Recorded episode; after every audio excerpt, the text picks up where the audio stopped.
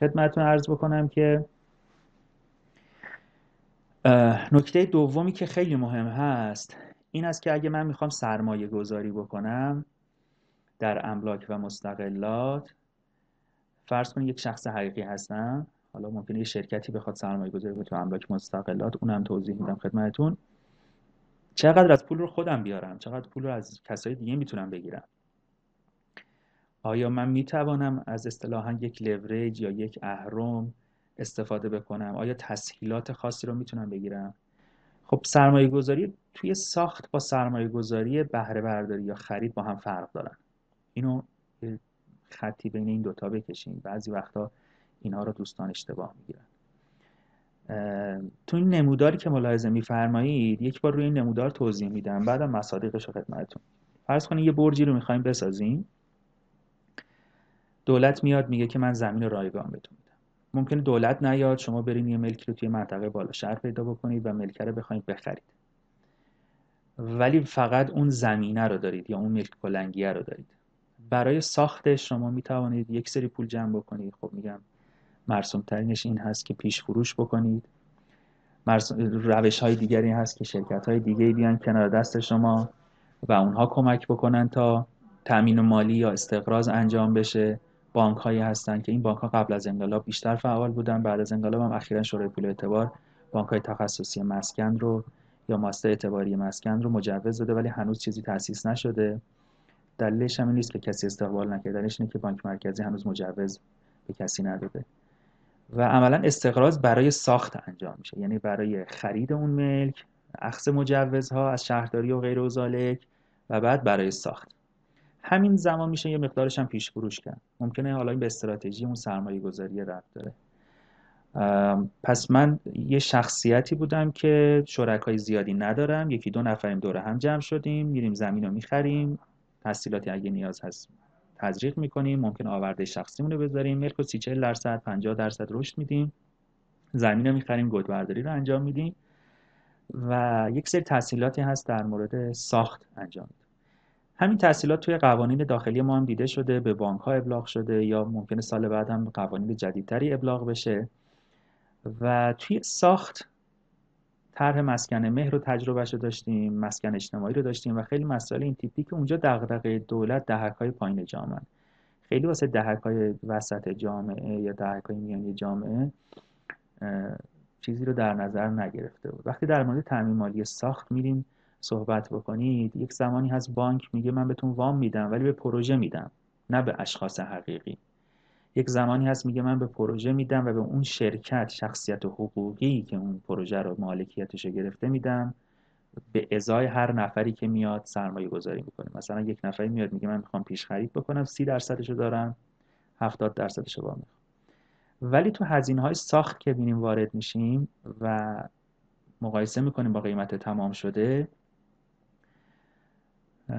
می‌بینیم که اون وامی که الان مد نظر بانک مسکن و نمی‌دونم اوراق تسه تو فرابورس و جاهای دیگه است شاید ده درصد هزینه ساخت رو هم پوشش نده.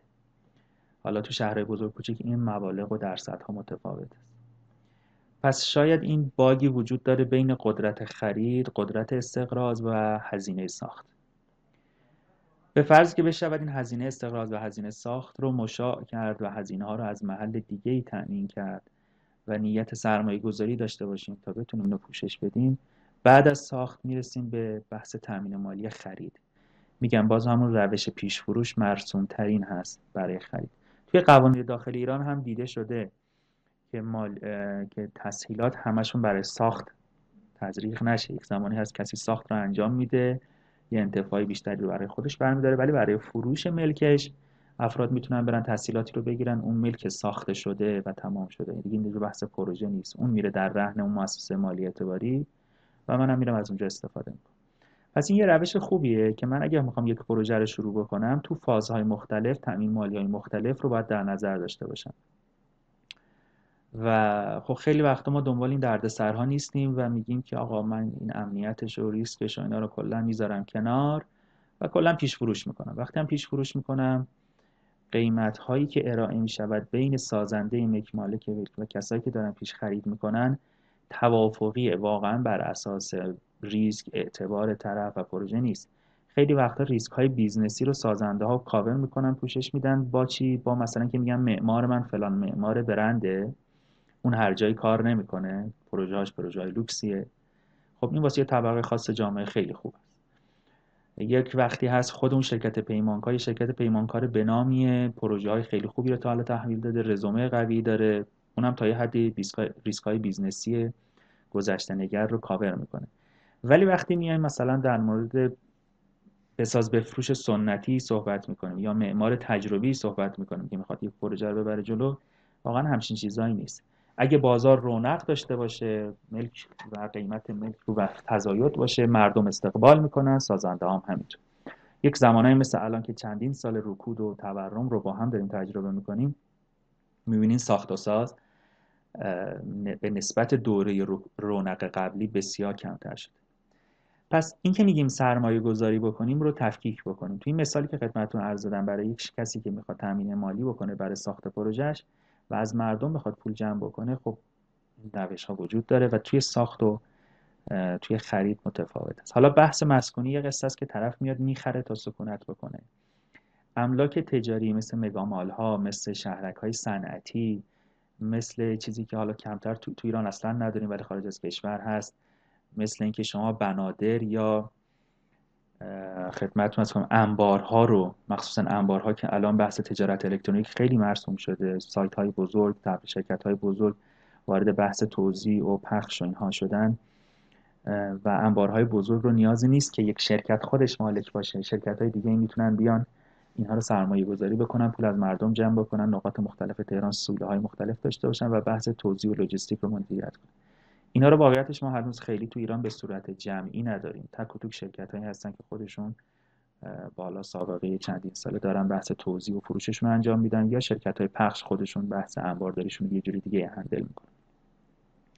و اون روش های سنتی یا روش های مرسومی که الان هست همه باعث قفل شدن سرمایه میشه. یعنی یه شرکت بزرگی که بحث محصولات آرشی بهداشتی رو داره یه شرکت پخشی رو داره و شرکت پخشی یه سری انبار سوله رو داره که ما خیلی از این سودامون رو بردیم توی اون قسمت اصطلاحا چال کردیم خوابوندیم و سبک کسب و کار حالا سنتی ما ایرانی ها این بوده که همه چی در ید خودم باشه. ولی واقعیتش اینه که تو دنیا همچین چیزی نیست. تو ایران هم داریم به این سمت میریم. من می‌تونم یه شرکت پخش بزرگ داشته باشم یا شرکت تولیدی بزرگ داشتم ولی انبار و سوله رو خودم نداشته باشم و انبار سوله رو بتونم تامین مالی شاید جای دیگه انجام بدم. یا حتی اگه خودم هم می‌خوام انبار سوله داشته باشم به صورت غیر مستقیم توی سرمایه گذاری کنم مردم رو دعوت کنم بیان. پس اگه می‌خوام سرمایه گذاری در املاک من مستقلات انجام بدم این گزینه ها رو توی ذهن داشته باشید. این گزینه ها به زودی توی بازارهای سرمایه و بازار پول ما هم رونمایی خواهند شد. حالا چه بحث بالا دستی بخوان چه استارتاپ ها این کارا رو استارت بزنن. انواع مختلف تحصیلات هم داریم انواع قوانین ساخت و خرید داریم که ریز اینها و جزئیاتشون و رسیدن به این مشخصات خب شاید تو این جلسه حدود یک ساعت و نیمه بهش نتونیم برسیم. ولی خب مرسوم تنش همون تحصیلاتی که هست که برای مسکن در نظر گرفته شده. تحصیلاتی که برای ساخت ساز ساختمانی پروژه ها انجام میشه عملا مدل مذاکرهشون فرق داره اینکه بانک ها یا وارد بشن یا نشن فرق داره.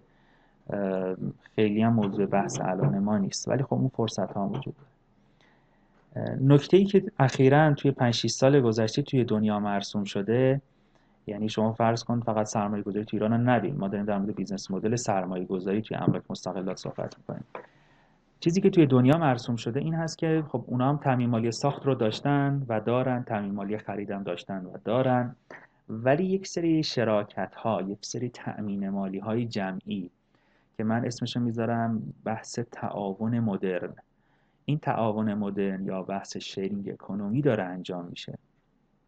و زیر ساخت و ساختار اقتصادیش اصلا متفاوت و متمایز است از اون بحث تامین مالی فعلی. این روش شراکت و تامین مالی جمعی لزوما به این معنی نیست که خدمتون عرض بکنم که روش های قبلی منسوخ میشن. نه روش های قبلی سر جاشون هستن. روش های جدیدتری هم در کنار اونها یا با سهم بیشتری اومدن و دارن واسه خودشون رونمایی میشن. مزایای خاص خودشون هم دارن و عملا نیاز نیست که شما از یک بانک برید تسهیلات بگیرید. نیازی نیست که شما حتما توی پلتفرم بانک ثبت نام کرده باشید و اون بحث‌های ضمانتنامه‌ای رو داشته باشید ممکنه شما بیاین تو این ملک ها وارد بشید شراکت بکنید و یک سری افرادی بیان به شما به صورت جمع سپاری تسهیلاتی رو برای استقراض بدن. اما هیچ نهاد مالی واسطه هم وجود نداشته این پلتفرم ها در شرف وقوع هستن ولی خب چون هنوز عملیاتی نشدن خیلی وارد موضوع نمیشیم. مگر حالا جلسه دیگه ای باشه.